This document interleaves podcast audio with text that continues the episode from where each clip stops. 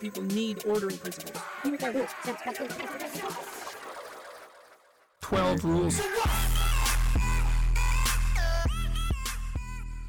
Hello, it's Sam. Just to say that there are some very minor technical issues on this episode with the recording. So, sorry about that. People drop out just for like a few seconds at a time. Hope it doesn't interrupt it too much, and enjoy the episode. Hello.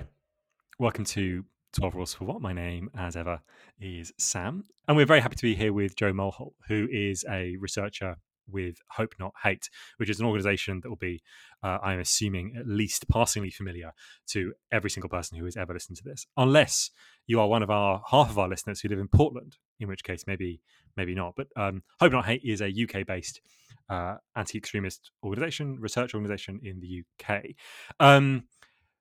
Joe's got a new book out called Drums in the Distance, Journeys into the Global Far Right, and that's what we're going to be mostly kind of focusing our questions on today. But I wanted to kind of frame you, maybe kind of not frame you, that sounds terrible, but get a kind of picture of you personally. In the book, towards the beginning, you tell somewhat of a kind of an anti-heroic, I might say, kind of like way in which you started to be involved, first of all, in anti-fascism. You say you basically got an internship at Hope Not Hate, and yet here you are, I think over a decade later, right? I know, it makes me feel old, right? Right, like, so how did what explains the discrepancy between sticking it out for such a long time and this kind of like almost kind of accidental beginning to your engagement with anti-fascism? Yeah, I mean, I wanted to be really honest in the book, right? Because there's lots of, I mean, this is not an anti-fascist memoir, I hasten to add, but there is like all these books when, you read them and everyone seems to turn up fully formed and just has always been, violently opposed to fascism. And like, it just wasn't the case for me. Do you know what I mean? I was living in Camden at the time in a really bad band. I didn't have much going on. And the kind of the British National Party, I didn't like fascism, but wasn't particularly engaged. And I don't know if radicalised is the right word, but like, the job was I went out and was campaigning in Dagenham, and I just kept doing more and more campaigning. And at the time, this was this huge campaign, this big anti-fascist campaign. People from all over the country, even people from all over the world, came to Dagenham to like get involved in this campaign. And I spent 9 months on those streets and in that community, listening to what the far right had lied, how it had lied to those people. And every day we would see the BNP, we would see them on the streets. You know, it was Nick Griffin was the leader of the party, was there the whole time he was standing to be the MP. And it was really hard not to just get increasingly angry, right? It was hard not to get seeing it firsthand and speaking to the people that had been lied to by the British National Party. I mean, Dagenham had loads of economic problems going back decades. And the BNP had turned up and lied to them and said it was about immigration, it was about black people, it was about people that didn't look like them, taking their jobs, taking their houses, all those traditional tropes, right? And seeing that on every day, I just got increasingly angry. And so it moved from this thing where I was slightly interested to it, where I just think anyone who spends time looking at how fascism can act on a community, it's very, very hard not to come away with it getting increasingly enthusiastic and increasingly angry. And like when you say like what motivates or what allows that longevity to stick in there is anger, right? More than anything. I'd love to say it was hope and happiness and all this sort of thing, but it's about being angry at what these people do. And so that's kind of, I guess, what motivated me to stay involved. And then once I was in, I spent more and more time at Hope Not Hate doing more and more different types of work. And again, it just each stage made me more angry or see the evils of fascism in different ways.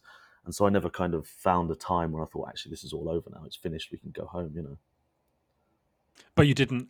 Have you sustained that level of emotional kind of involvement, or is it more? Is there a space for dispassionateness? I mean, I'm not saying there should be, perhaps, but I'm just wondering, like, is that advisable to spend a decade being really angry? Maybe not. Maybe it is. I don't know.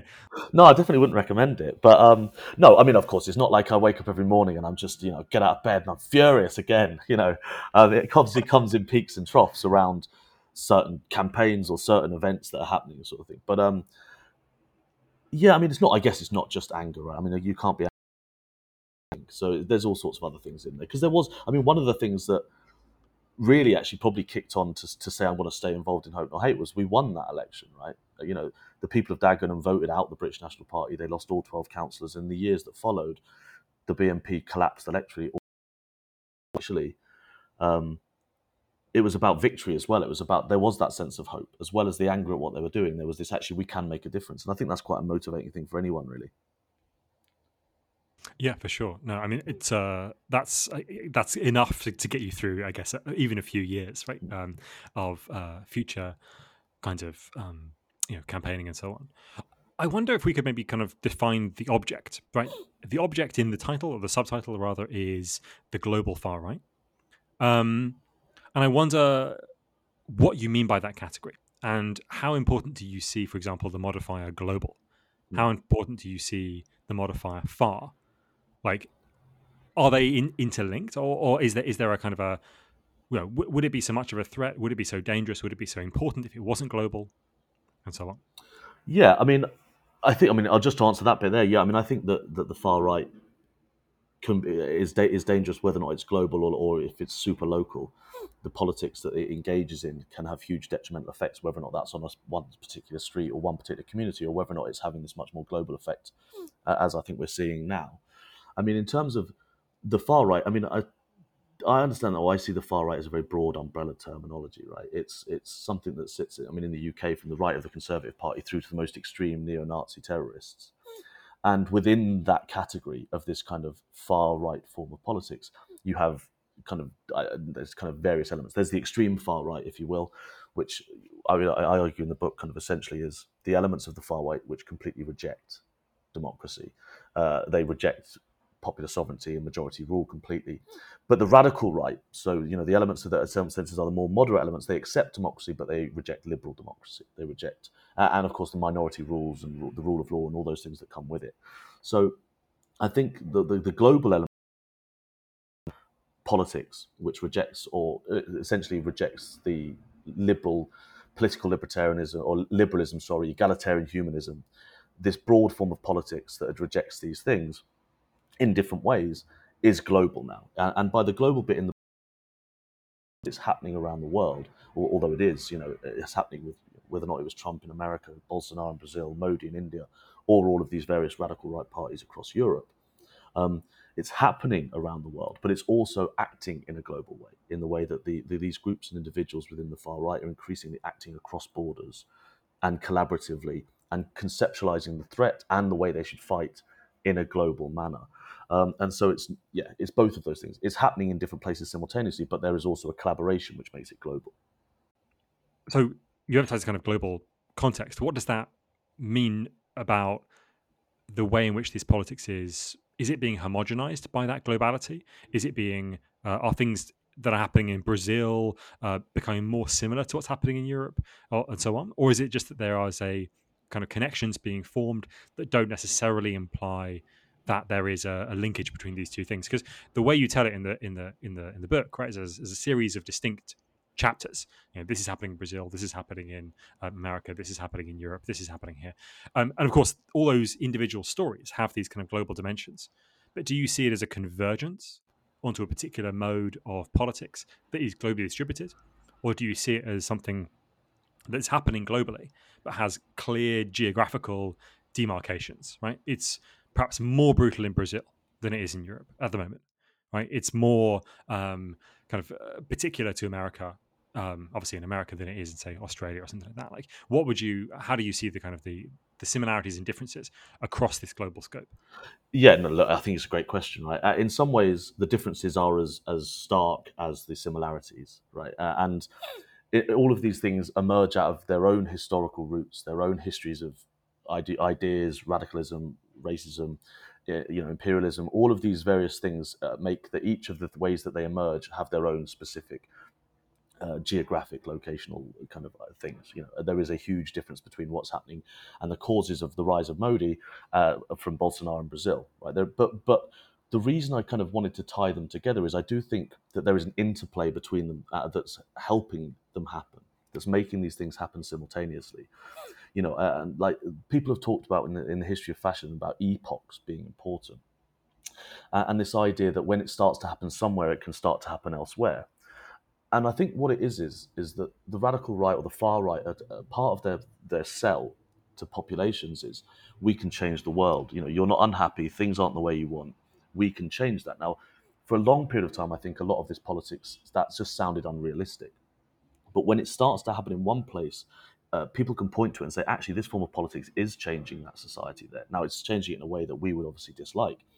But it means that, I think it means that the projects of a far-right party elsewhere in the world can sound more realistic, because they can point to somewhere else and say, well, actually, look, it's happening there. And these things then interplay, you know, whether or not it's one election, you have a victory there. The project starts to sound more feasible. Someone else points to that, etc. And there's also, of course, sharing of tactics. You know, if we look at the European far right, you know, the modernization programs that happened through the kind of 80s and 90s, all these far right parties are looking at each other. You know, as the Front National and Le Pen start to modernise the way that they look and the way that they behave and the style of their rhetoric, you start to see that reflected in the way that the British far-right act and behave. And you start to see it, again, also in the Scandinavian countries with people like the Sweden Democrats, etc. Start to look at each other and they start to share what's working. And that obviously then means that they become more effective in and of themselves domestically. But also, it means that when they turn around and saying, we are on the crest of a wave, we are going to change the world, it just sounds more plausible, I think. So yes, they are in some ways have their own roots and their own histories, but I think no doubt, certainly in this globalized world and certainly in the age of the internet, the speed by which they can collaborate, the speed by which they share information and ideologies is in real time. I think we're starting to see them take on characteristics which are increasingly similar. Yeah, I think there's so I'd recommend to listeners not only to read Joe's book, but also maybe go back and have a listen to David Renton's Convergence on the Right, the episode we did with him, because in some ways he's looking at this same kind of thing, all these different parties coming around a formulation of politics that is not fascist, right? It's not fascist in the senses that it was in the interwar period, but is definitely on the far right. Maybe you could kind of speak to the opening of the book, right? And hearing you talk about it, hearing you talk about the way in which these groups are kind of converging, makes a lot more sense of this opening of the book, which is about the Polish National March, where it's essentially a massive international gathering of parts of the far right. Like they're all coming together and they all go on this big march, basically in Poland. Maybe you could just tell us something kind of concrete about how that march works, and then also there's this other fascinating dimension to it, and kind of terrifying dimension to it, which is that there's in some ways the government attempt to both downplay the march and also co-opt its kind of energy in some sense. So I wonder if you could talk about the kind of dynamics of that globalism, or globalism is of course completely the wrong word, of that global formulation of the far right, and also then the interaction that march has in the National March in Poland has with the government in Poland, which is of course in some ways its own kind of far right thing. Yeah, sure. I mean, I picked us to start the book with that story because I think it taps into a lot of the things we're seeing around the world. It's a good little, almost like a microcosm or a case study of a lot of wider stuff that's going on. And so basically it's the Polish Independence Day demonstration, which happens every year in November, and it's increasingly become one of the most important dates in the international fight. And there is, I went back in November 2018, and I kind of opened the book by telling the story of that event there. And it's a really peculiar one in that the event itself attracts far-right figures from across the spectrum of the far-right, but from all over the world, attracting back Polish nationalists from all over the world. And when you get to Poland on this day, the scale of the demonstration is pretty hard to comprehend. We're talking hundreds of thousands of people, and we're talking very explicitly far-right groups. It's not like it's kind of, oh, they might be a little bit fascist. I mean, there's the ONR is one of the groups that runs it, the National Radical Camp.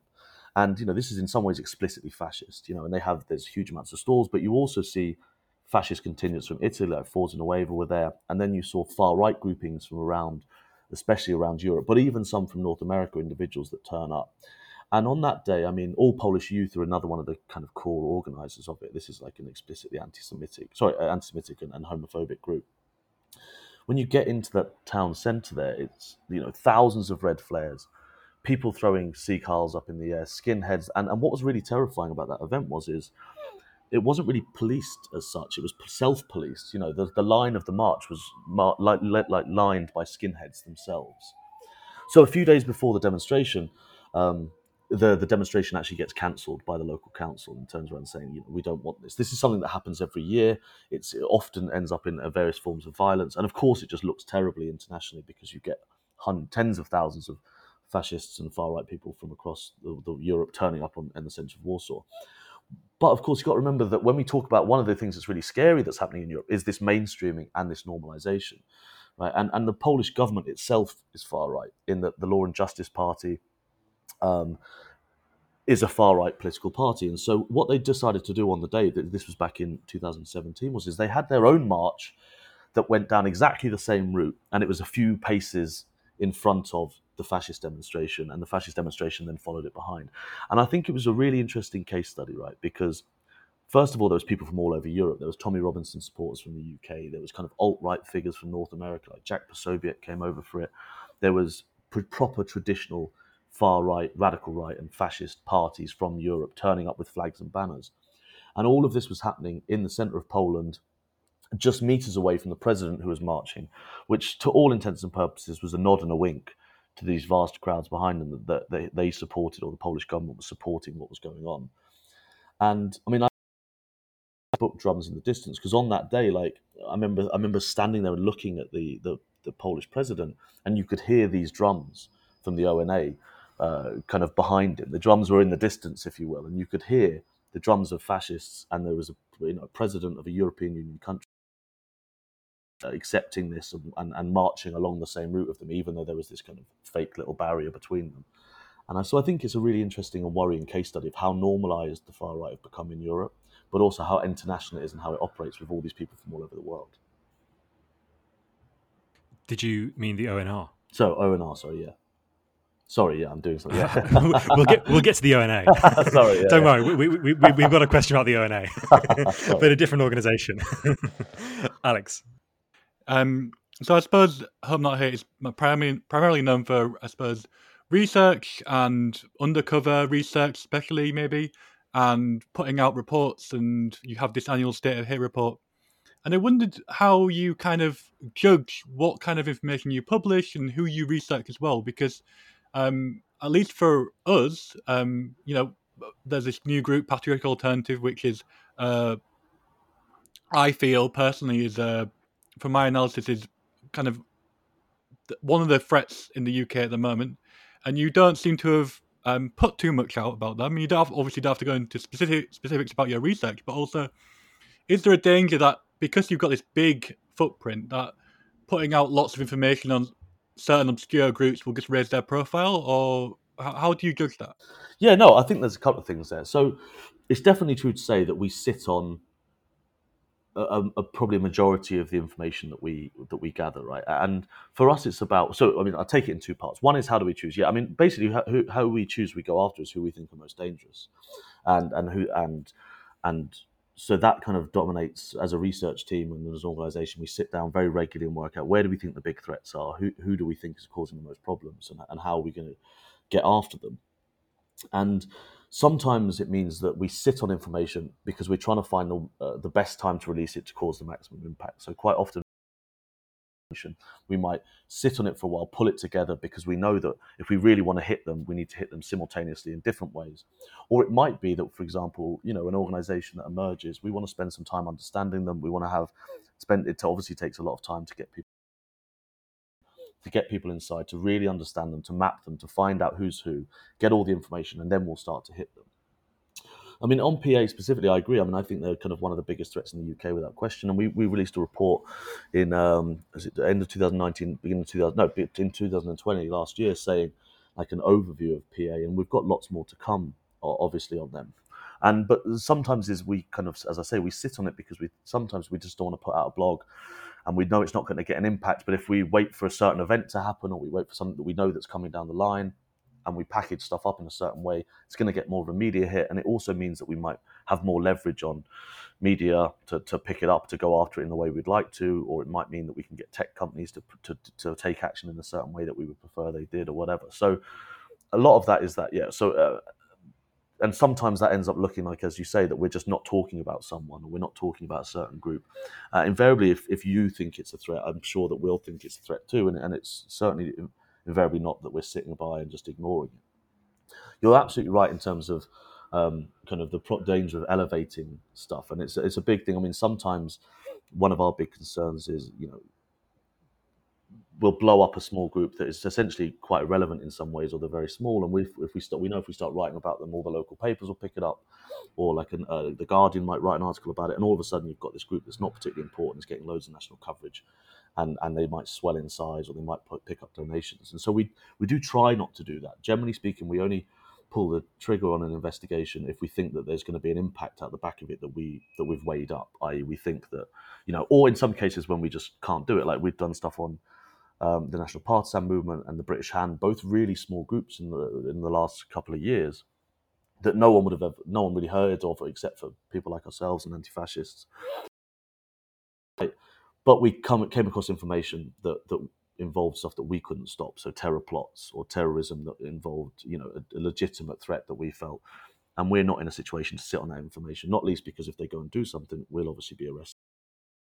We want to stop them engaging in terrorism. So sometimes our hands are forced a little bit to write stuff about smaller groups that we wouldn't want to, but generally speaking, I do think as a movement there's always this ongoing debate within the end, when to release information and what to release and how much, and I'm definitely against kind of the drip feed effect, which is just whenever we find stuff, let's tell people about it, because I don't think that necessarily is the way we cause the most impact on the far right.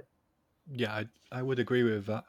In the book, it's a bit of a weird experience for me reading it, because I've been involved in anti-fascism for a good proportion of the 2010s as well, and some of the events you've referred to, I was kind of, I suppose, on the other side of it, of the anti-fascist movement, and it's understandable in a way why kind of militant anti-fascism or independent anti-fascist movements are kind of absent from the book, because you Hope Not Hate is not running a big movement or anything like that. But I just wondered what you thought the role, like groups like the AFN, for example, what role do you think they play in combating the far right today? I mean, in some ways, the book is, as I say, the book focuses. It's not like a history of the anti-fascist movement, so it's very specific. As I say, I very rarely talk about wider anti-fascist mobilisation in the book. Not that it wasn't important. I think Hope Not Hate is a part of a broad movement, right? And there's different parts of that movement serve really different purposes, And I think that some of the work that the AFN does in communities, on the streets, in terms of kind of the more direct action, is something that Hope Not Hate can't do or isn't doing in certain ways. And so I've always seen it as they complemented each other in certain ways. Now, I know that there's often a lot of scepticism about Hope Not Hate in those elements of the movements, and that's absolutely fine. But I think one of the misconceptions sometimes is that because Hope Not Hate doesn't engage in certain forms of activism, right, and there's a whole host of reasons why we don't do that, is that we necessarily disagree with it or dislike it. And, in some cases we will obviously dislike it or disagree with it. But I think the kind of the emergence in the last decade of kind of much more national, much more local around the country is something that was hugely lacking, in the 2010s. And so I'm all for it. I think that they do a huge amount of work, and I think there's also, a huge amount of groups out there doing really interesting research.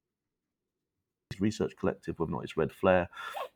There's a whole sections within the anti-fascist movement that are producing really interesting research and landing punches on the far right around the country. So they're not in the book because I have a problem with them, I disagree with them. They're not in the book because the book's not about that. So, I mean, that was kind of, maybe that doesn't come across. No, it did come across. I was just asking a question based on, based on the kind of, it's interesting to get the take, because oftentimes, I suppose, with people who are like in certain AFN groups or doing more direct action stuff as well, they kind of see Hope Not Hate as a website that occasionally publishes information and doesn't really understand, I suppose. Anyway.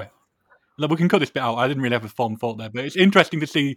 It's interesting to note the gap that there is. You kind of described Hope Not Hate as part of a wider movement, but there's these huge gaps going on. Yeah, and I think that to a certain extent is Hope Not Hate does all sorts of things. Whether or not it's we're currently doing loads of lobbying around the online safety bill, right? About the way that we think that the internet, in terms of the regulations, etc., and having those doors that are open is really useful for us to, I think, to do different types of anti-fascism, right? And the only thing is, I think that I do think there's a bit of a false picture of Hope Not Hate, which is that Hope Not Hate is this fluffy thing that does bake sales, etc. And I tried to get this across in the book a little bit, which is often I remember UAF often regularly criticising Hope Not Hate, saying, you know, why won't Hope Not Hate do this, that, the other, you won't come out into the streets, etc. But as I kind of make clear in the book, is part of the reason was is because Hope Not Hate was on the far-right demonstrations, right? We had people inside groups, we were there on the streets ourselves, but doing, whether or not it was photographing, whether or not it was being undercover in the groups.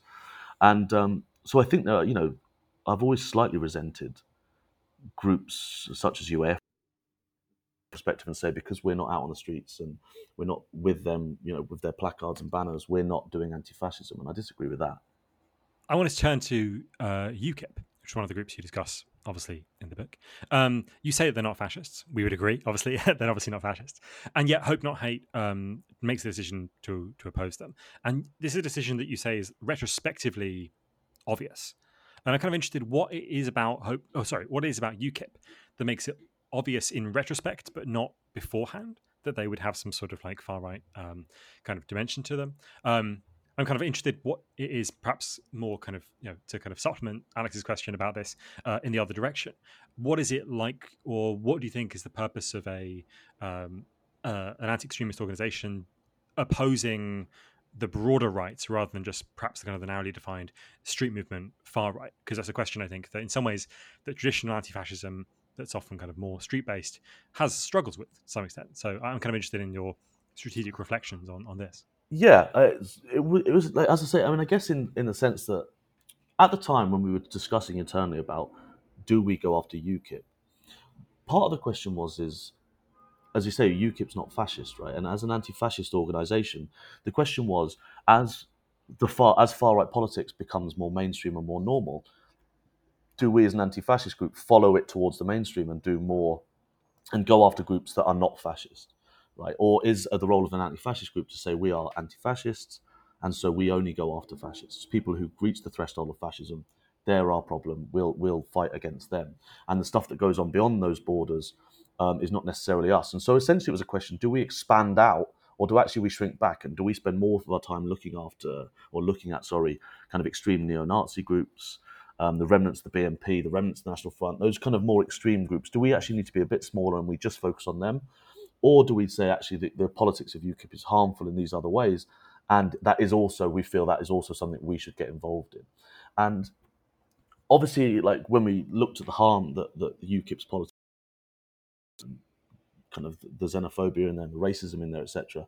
As I say, looking back, I guess it was obviously we would go after these racists. You know, we would go after them electorally because they were engaging in racist, xenophobic politics, etc. But it was break in terms of, I mean, Nigel Copsey's book on the history of British fascism, he writes about a little bit at the end and he kind of asks, is this really anti-fascism anymore? He talks about it as like an existential crisis for the wider anti-fascist movement, not just Hope Not Hate. And it was a real decision, right? Which, because it was about saying, is anti-fascism more than opposing fascism? Is it opposing everything else? And I think it's really good. Now, of course, that's led us into a world now where it's not just UKIP, it's not just the Brexit Party. There's also, it's about, you know, Islamophobia in the Conservative Party. It's about all of these other things, which obviously is very different. And I think the reason it's important to have the debate is because I think obviously there's hugely different tactics required for different groups, right? And the different form, and like defining who we're going after and why we're going after them is really important for making sure we come up with tactics that are the most effective way to oppose them, you know. And so necessarily going after the right wing of the Conservative Party or going after the Brexit Party, we shouldn't be necessarily employing the same tactics that we did with the National Front and the British National Party, or that we would with the National Action, because they're not the same threat and they're not posing the same threat in the same way. And the thing we were concerned about is that we were going to go and do exactly what we did against explicit fascists, against these other groups. And and we did in some ways, and in some ways that backfired, right? There was newspaper editorials in left-wing newspapers, but, you know, the Jewish Chronicle as well, saying, how dare you go after these people? Why don't you get back in your lane and go and fight fascists and leave something like UKIP alone?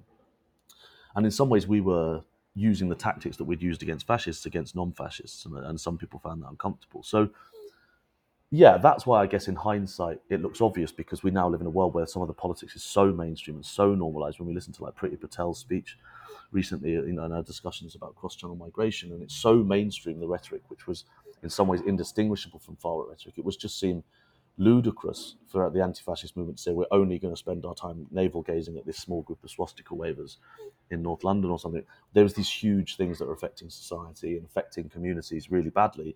It now seems really obvious that that would be the role of the wider anti-fascist movement. But at the time, I think it was a fundamental question about what is anti-fascism? Is it just about fascists?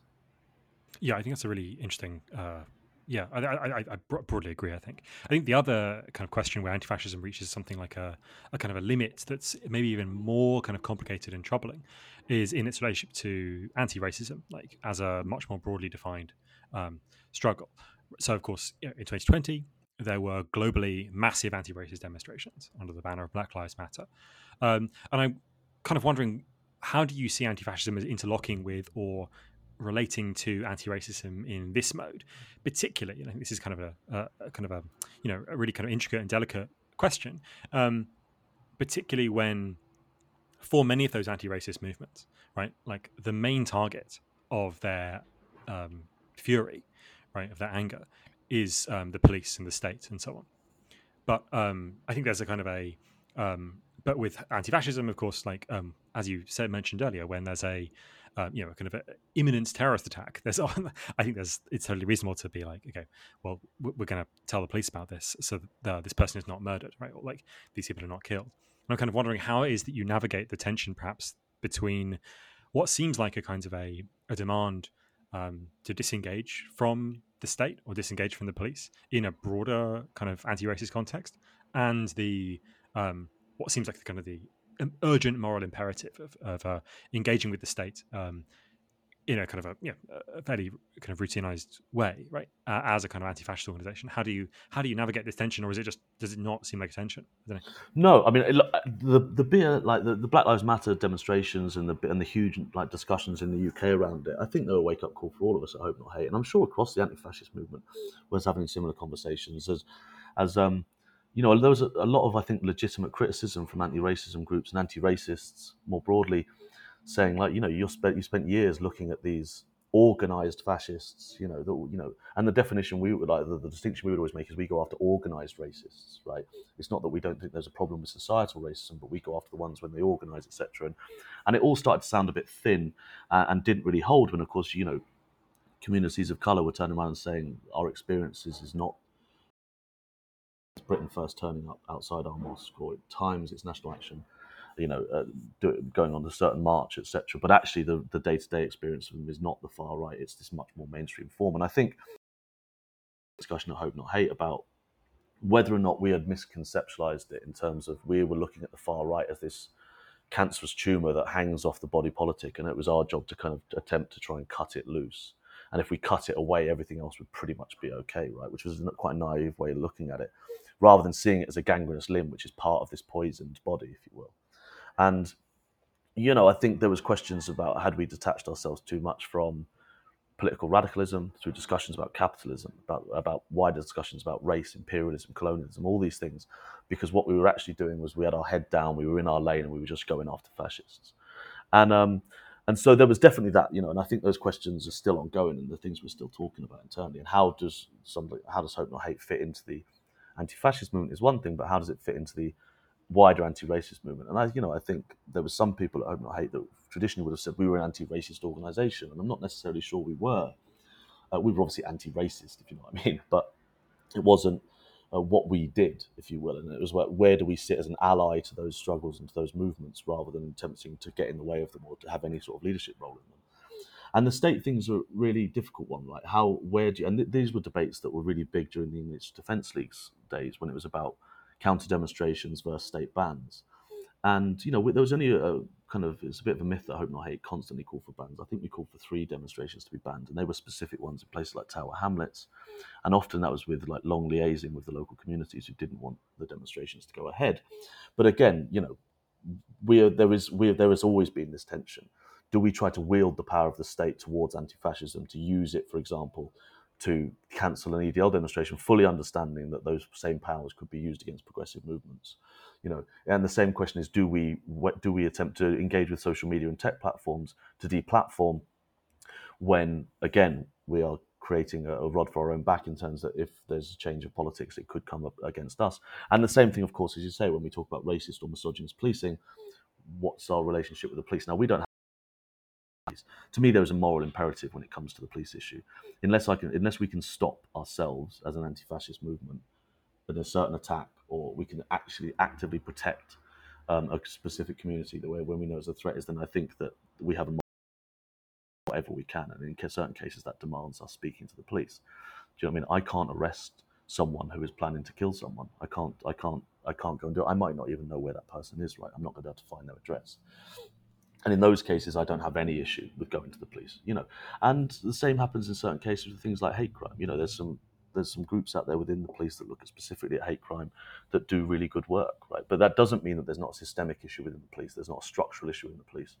And it's completely, I think, possible to call those issues out and talk about those issues and campaign around those issues while also not having a blanket position which says, because of those issues, we're not going to go to the police when I'm sitting in a Telegram chat and they're talking about bombing a mosque. Just to follow that line on a little bit, I think the problem I have with much of this kind of state anti-fascist view, is that, you know, when you start to call for you know, I'm not saying your view on prescription and prevent and all that is this, but I'm saying oftentimes when you start to call for groups to be prescribed or for like people to be referred to prevent, for example, you're kind of bolstering the very structures. Like, you know, prevent criminalizes and terrorizes the Muslim community, whether they're planning Islamist terror or not, you know. And with prescription, I feel like there's a danger here when we prescribe groups or we deny them if they see the democratic way for achieving their ends, which are awful ends. If they see that kind of being cut off, that there's no point going for elections or organizing in communities. I mean, I'm referring to the far right here, or I suppose Islamist, extremist Islamist groups. Then they will turn to much more radical action. And with the case of Jack Renshaw, for example, it was only after National Action got prescribed that he started to plan to kill an MP. And so I wonder what you think about that. What do you think about prescription? Yeah, I think there's a really interesting debate around prescription. I certainly think it can be called for too widely, right? You know, I don't think that we should be calling for prescription of things like the BNP or P. You know, I saw people calling for the prescription of Britain First this week, right, once they became a political party. I don't think that makes sense, and I think prescription should only be used in the most extreme circumstances, right? And the extreme circumstances are when the group is engaging in terroristic activity, and by prescribing them, you're creating an additional lever by which you can stop them, right? And I think there's a difference between should prescription happen and does it work, right? And if you look at something like National Action, when they were prescribed, but nothing happened, right? The same happens if you look at Al Muhajiroun, right? Anjem Chowdhury's group. They were constantly prescribing groups around Al Muhajiroun fronts, but they never did anything about it. Next week, they would reform under a different name. So in that case, it doesn't do anything of use. But when the police then started to round up in the last 6 months or so, National Action members for being members of a group post the ban, all of a sudden they've hugely curtailed the effectiveness of the organisation and those individuals because they're all in prison. Now, it's not fixing the problem in the long term, but in certain cases it can destroy a movement, it can destroy an organisation if it's done in a way that means that they actually not only prescribe them, but then they act on it. So when they do meet up in numbers over 4, they arrest them and they put them in prison. And so I think it should be used extremely sparingly. And I think the way that the current government are doing it is peculiar in the sense that they keep banning groups that don't exist anymore, rather than banning groups that are actually mobilising. But I don't think it should be expanded out, and I don't think it's a tactic we can use to target the far right, and it's not going to be an effective way to deal with the broader problem. We shouldn't be expanding it out to say, let's get rid of groups we disagree with for all the reasons you've kind of mentioned. It's only, I think, for the most extreme groups where it will allow individuals to be arrested and incarcerated on the extreme far right. And so I think it should be used very, very sparingly. And that's basically groups that engage in violence and terror. Speaking of groups that don't exist, that's how's that for a segue? The Order of the Nine Angles.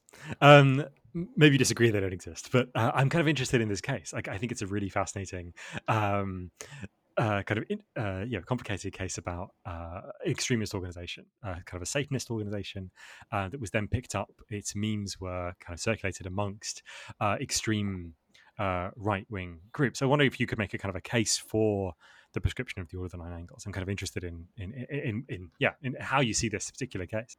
Yeah, so I mean, I think the Order of Nine Angles does exist. Soon we're going to prove it all. So I completely understand people's scepticisms about Order of the Nine Angles, right? Because a lot of what's written about them is, you know, this satanic cult that's engaging in culling and doing these weird sex ceremonies in the middle of the woods, etc. And there's all this fetishization of these weird books, etc. that they write, and I've got no interest in any of that. As an organisation, which there is a direct lineage that dates through the 1970s all the way up to today, and there's core activists involved. That's all provable. And hopefully soon we'll be publishing stuff that kind of proves that it does exist, and not just here, but groups and activists around the world. No, we're not talking enormous. We're not talking about enormous groups, but we've also got to remember, in some ways, an Order of Nine Angles is not a formal group. It's not an organisation as such. Most of the individuals don't become official members. Some of them do. There is a membership route, but it's also a kind of ideology. And this ideology is something that we have seen pollute elements of the wider extreme far right through things like Atomwaffen Division and groups that very concretely did exist. And elements of 09A literature, etc., has been regularly found in individuals that have engaged in terror attacks or have been arrested planning terror attacks in North America and Europe. And we've also seen some stuff in Australia as well. It's not to turn around and say the Order of Nine Angles is a group that meets once a month and they all sit around a table and they all get their membership cards out and they say, this is who we are, and they all shake hands and go home. There are individuals that are officially members of this group, but it is a kind of a sewer which leaks out throughout the wider far right, polluting it with these certain literature and ideologies and ways of that they talk and what they're calling for. And in some ways, those ideas and ideologies are rooted, almost indistinguishable from like traditional fascistic ideas about Superman and higher men and all that sort of stuff. But I do think that as a result of this, is in some ways it fetishizes the most extreme forms of violence. It calls and encourages individuals within the extreme far right to engage in explicitly, especially like sexual violence and etc. And there is numerous cases which we can concretely prove to where it's happened. I think it's an extremely dangerous kind of movement, or a dangerous organisation, however you kind of want to define it. I think we need to spend less time talking about the stuff they write themselves about meeting in the woods and blood sacrificing, and much more time talking about the literature, etc., which is being consumed by individuals that go on to form terror attacks and, links to, for example, the murder of those two women up in Wembley recently is an example in the UK, but there's also been shootings in North America, etc. It's a kind of tendency within the most extreme far right around the world. And that's why I think it's important and interesting, and why we should prescribe it. In some ways, prescribing it allows just the kind of being involved with it will mean that we can go after in a new way the most extreme and violent and terroristic elements of the extreme far right. It will give the state a tool to go after them in a way that we can't. I think that's a compelling account. I think I disagree with some of it, but I think it's compelling. I'm kind of wondering about the how you see. Let's kind of move away from the questions about Hope Not Hate strategy. There's a really perplexing kind of line in the book from Dan Stone, who argues that the post, and this is just apropos of kind of very little. Dan Stone has argued that the post-war period, which is I guess the subject of the book in some ways, the post-war period proper begins in 1989. So after the fall of communism. I'm kind of fascinated by this remark. It's a very peculiar kind of remark. I wonder if you could just kind of tell us what does he mean by this, and what do you think the significance of this is? Yeah, so I mean, I think Dan Stone's great, right? He's a historian at Royal Holloway. He wrote this book called What Happened to All That, I think, or maybe I've got the name wrong, but Goodbye to All That, the Story of Europe Since 1945, right? And his argument is that the further we get from the war, from the Second World War, the more impact is actually being felt. And he essentially argues, as you say, the years since 1989 should actually be really understood as what was actually the post-war years. And what he means by this is that from 1945 until 1989, both East and West, in some ways, is frozen in aspect through this ideological struggle. And anti-fascism is a core way of understanding that, but different types. In the Eastern Bloc, anti-fascism becomes this oppressive, state-sanctioned kind of doctrine, which was, despite the failures of denazification, it was a state-sanctioned anti-fascism. And in the West, it became realizing power about kind of the struggle against the Nazis, national identity, all of these sorts of things, kind of popular anti-fascism. And what he means is that this kind of the Europe, or the world was kind of frozen in this idea of post-war period. And it wasn't until after 1989 that actually, when it was kind of the lid was taken off, that these battles and discussions that hadn't been able to be had since the war actually start to happen in much more earnest ways. And in some ways, what his argument is that if we understand the sort of like the resurrection of the kind of the far right around Europe, for example, or around the world, is because in some ways that politics was suppressed by the state-sanctioned anti-fascism of the East and the popular anti-fascism of the West. Since that lid has come off, it has allowed them to bubble back up, and that's one of the reasons we're starting to kind of see these things come back. And then he also essentially argues that we have a post-war consensus on both sides of the wall, and that consensus has begun to crumble. In the West, it's kind of liberal democratic third way politics. In the East, it was obviously communism. That post-war consensus has crumbled in the West with Thatcher and Reagan. It's crumbled in the East with the end of the Soviet Union. And so everything's on the board again. It's time to have a play, you know. The memories of the Second World War can all of a sudden be starting to discuss again. They're essentially the fire blanket which suppressed the flames of far-right politics across the continent has been let loose, has been taken off, and allowed all of these battles to take. And I think it's a really interesting way of looking at another reason, a long-term factor that helps us explain how is it that a politics that we thought was generally, electorally at least, pretty much dead for 50, 60 years, has ended up in a situation where the radical right is in parliamentary chambers across Europe. I read that, I read Dan Stone for uni, and I think the argument is compelling. I wondered if we've talked about this on the show before, how it's not enough for anti-fascists to rely on the memory or the kind of legacy of the Second World War and Britain's role within that war in order to kind of further the anti-fascist politics of the day. Memories are kind of manipulated and altered, but they're also fading, and especially with the kind of the giant kind of events that supersede the Second World War. I'm thinking particularly about 9/11 and more recently the pandemic itself has kind of given much more purchase to the far right, I think.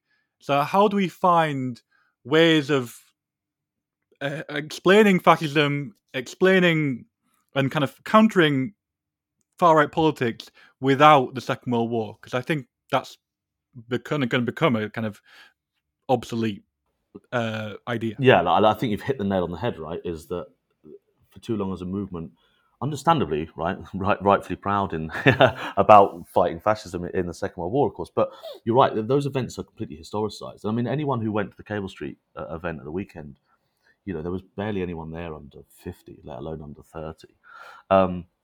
Those historical events are increasingly fading into the past. This is also important for the Holocaust, right? The Holocaust is becoming historicised and fading into the background, which means that the kind of the symbol at the core, this kind of ultimate symbol of evil, the logical conclusion of fascism, that had this huge sway on society throughout the post-war period, will become less and less strong and powerful in terms of as an explanation for why we have to mobilise against fascists. And the Second World War, you know, if you're, you know, kids at university at the moment were born after 9/11, right? And so this is, I think, we often talk about it, how it's affecting the far right. So when you look at Holocaust denial, for example, you know, the big Holocaust deniers of the post-war period, like Farison and David Irving and those sorts of figures, they dedicated their life to disproving the Holocaust, right?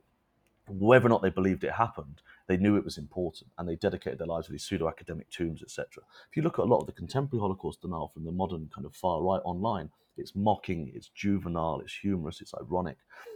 They don't take it with the same reverie, and that's because if you're like a 19-year-old kid on the far-right talking about the Holocaust, it's like talking about the Napoleonic Wars. It's like your great-great-grandparents in some cases. So in the same way that it's kind of changing for them, we have to find new moments of mobilization. Now, I think we can still point to those touchstones, right? We can still talk to the war. We can still talk to Cable Street. We can still talk about Lewisham and those things, because those things can mobilize a new generation. A TV show that's on BBC at the moment about the 62 group in the fight against Colin Jordan, you know, there'll be kids watching that'll mobilize them as well. So there's nothing wrong with back to the history of the anti-fascist movement to try and mobilise new generations. But I completely agree with you, it's not going to be enough, right? We have to find ways to fire people up about something that's happening right now. And there's plenty of things that are happening right now that people should be angry about. But we can't just rely on the fact that, someone turns 60 and we hand them a book about Cable Street and they're going to be an active anti-fascist from there on in. So I agree with you. I don't think it's going to work. I don't necessarily have an answer for what we can replace it with, but I don't think it's about replacing it. I think it's about adding to it. I'm wondering if I think I agree partially with Dan Stone's kind of prognosis about the, diagnosis about the kind of fire blanket, as you put it, that's been kind of smothering in some ways the discussion of the Second World War and therefore preventing the return of the radical right. But of course, the Cold War does have its own form of what I would describe, taking the kind of the broad view of the far right that you take in the book, I would describe there as being lots of far right movements in that post-war period. Perhaps not any really successful or really dramatically successful kind of European-style fascist movements, but a lot of far right movements. And there's a kind of there's a global organization of violence, you might say. That's a really great line in the book where you discuss the militia form of the management of violence. And that's kind of really a great line, I think, because it, at least for me, made me think, okay, well, what are the other forms of the management of violence? What is politics just the management of violence? Is it the kind of distribution of violence? Is it a question of like how we do this kind of thing? So that's a very kind of, waffly kind of like way of thinking about the question perhaps, but I'm kind of interested in like, if you see, because the kind of anti-communism is of course the main form of far right politics, both militant anti-communism in the form of far-right kind of death squads, basically, who in parts of the global south are trained by the American intelligence services to kill people or do it independently and so on. Right? This is perhaps the main form of far-right politics in the Cold War. All that is to say, looking into the future, there are two big things that I think are going to define politics for the next few decades. One of them is kind of US-China tensions, right, at the kind of the broadest scale. The other one is climate change. And you mentioned climate change in the book. We can come on to that in a moment. I'm just kind of wondering, how do you think it's going to be relevant to far right politics that there is this emerging kind of second Cold War, so-called, or new Cold War or something like this? Do you think this is going to be relevant to far right politics in the future, as it was relevant to far right politics in the Cold War, the first Cold War? Or has the politics of the far right changed its scale so much that that's not really relevant to them anymore? Or is it just so ingrained in the way in which, say, violence is organized on a global scale that it doesn't really matter if people who are organized racists think it's good or not? That's a very complicated question. Sorry about that. But any thoughts on this? Yeah, no, I think the kind of, say, the emergence of this, or the kind of America-China confrontation or whatever it's going to look like, I think it's going to be really important. I think it'll be in some ways important, and I completely agree with you. I don't think Dan Stone's arguing that the kind of far-right disappears. There's lots of far-right activism. There's the whole way through that period. I guess it's more the argument about in terms of they are marginalized forces that are ostracized from mainstream debates because of these historical narratives, and they are then liberated to come back out and be more broadly discussed and accepted. But throughout that whole period, you're right. When you're talking about the Cold War, one of the things that was the Cold War was great at doing was engendering widespread nationalism, right? And it was the existence of a viewable and formalized external enemy is a really useful way for mobilizing internal nationalism and the most extreme forms of xenophobia and jingoism, etc. We've already seen, right, when you look at Tommy Robinson in the UK or Stephen Yaxley Lennon, his kind of racist anti-Chinese shirts over the last couple of years and the increasing discussion of China, the creation of this supposed rising force in the East that's going to kind of attack the West, it will be used and mobilized by conservative and nationalistic politicians. And any time that happens, it normalizes the politics of the far right, right? Because, the jump between patriotism and nationalism is not always that big, and all those sorts of things. And so I think that absolutely this thing will continue to play an increasing role. And I think the far right are already talking about it around the world. They're already becoming, if you look at a lot of the big, say, anti-Muslim players in North America, the so-called counter-jihad scene that became really influential after 9/11, a lot of those key players are now, at the time they were attempting to wield state power and state oppression towards the Muslim communities in North America, they are now attempting to do the same against China and Chinese communities, etc. The kind of militarization against them, the surveillance state, all of those things. I think we're already seeing key far-right figures around the world shift their gaze towards this discussion and debate. And then the other one, you mentioned climate change. I think that's going to be I mean, it's going to be completely fundamental to absolutely to everything, right? I mean, it's going to, you know, and I think everyone's increasingly realizing it. But for the far right, I think we've spent too long as an anti-fascist movement, understandably looking at far right denial of climate change. And of course, that's been really important, and there's lots to say there, and it still happens. But really, I think the danger for us is when they start to co-opt climate change, when they start to talk more increasingly about resource nationalism, about the way that we deal with this is closing borders, hoarding resources, etc. The far right have got ready-made arguments that are going to make sense. And so those two, yeah, I agree with you completely, those two fundamental things, China and climate change, is going to completely affect the nature of the battle against the far right for the rest of our lives, I'd imagine. So in the interest of self-promotion, I suppose, we should point out that we are releasing a book coming out in March 2022 about that idea of the co-option of the climate crisis by the far right and fascism, called The Rise of Eco-Fascism with Polity Press. And so everyone should keep their eye out for that. Yeah, that was my contribution. I was going to just promote our upcoming book, Sam. Sorry about that. I have to. That's the disgusting level of self-promotion. I do not endorse this. Okay. I'm a dirty self-promoter. I look forward to it. Look, I mean, I think I really look forward to it because I agree. I think we've spent. I mean, the far right in power denies climate change and prohibits effective change against climate. Dealing with it, but. The days of, the European far right is increasingly not talking about denying climate change, except for the AfD, right? If you look at the Front National, it's about expanding out what is the climate, what is the environment, to include culture as well as, all those narratives around blood and soil, etc. So, I think there needs to be loads of research done on it. So I'm excited to see the book. I have one last question, which is perhaps the most difficult question of all. Horkheimer has a famous line. If you don't want to talk about capitalism, then you shouldn't talk about fascism. Do you agree? Is this an important part of your thinking about it? How would you understand that quotation? So, I'm not a Marxist, right? I don't believe that the Marxist definition of fascism as the most extreme form of capitalism is accurate. And Neither do I. Yeah. I think it's too myopic a way to understand the threat of fascism. I think if the argument is, can we understand how fascism plays out without understanding capitalism? Absolutely, that's true. We can't. Capitalism and neoliberalism are fundamental to understanding why fascism and the extreme far right, etc., has risen in the last 3 decades, right? And I get really annoyed at. I think the debate is overly binary, right? Which is between. Social scientists which turn around and say it's just not about economics at all. If you look at the rise of the BNP, it happened during the longest period of uninterrupted economic growth in Britain. And you kind of want to shake them by the shoulders and say, go to Dagenham, go to Burnley, go to Stoke, go to Amber Valley, and ask those communities economic growth, right? Clearly, capitalism and the oppressive nature of capitalism and the exploitation of communities and individuals tied into kind of capitalism at the moment with globalization, deindustrialization, outsourcing, all of those things have been fundamentally important to the rise, the resurrection of the far right around the world, right? And it's not that simple, and I don't think we can only point to economics. There are all these cultural factors. There is wider fears, etc. Now, I think a lot of those cultural fears are articulated in cultural ways, but are actually the deep root remains economics and capitalism.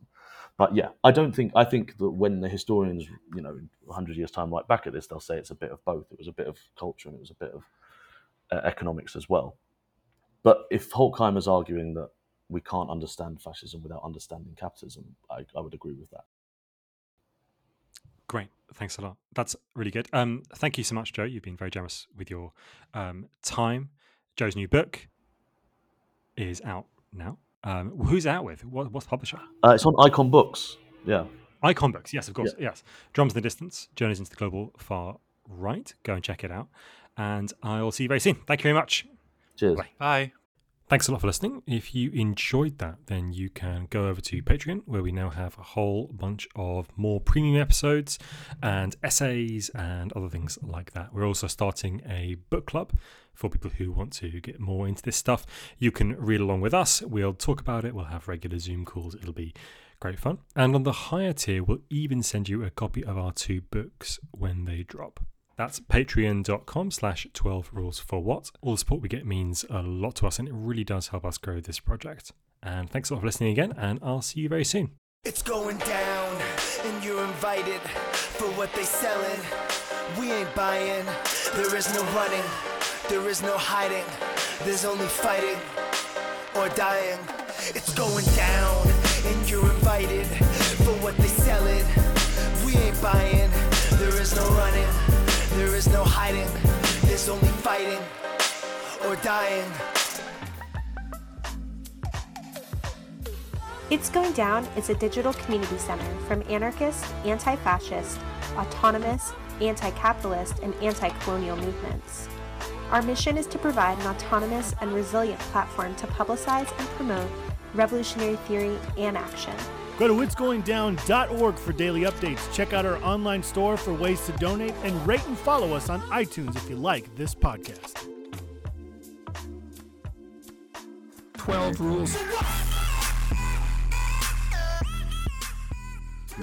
rules.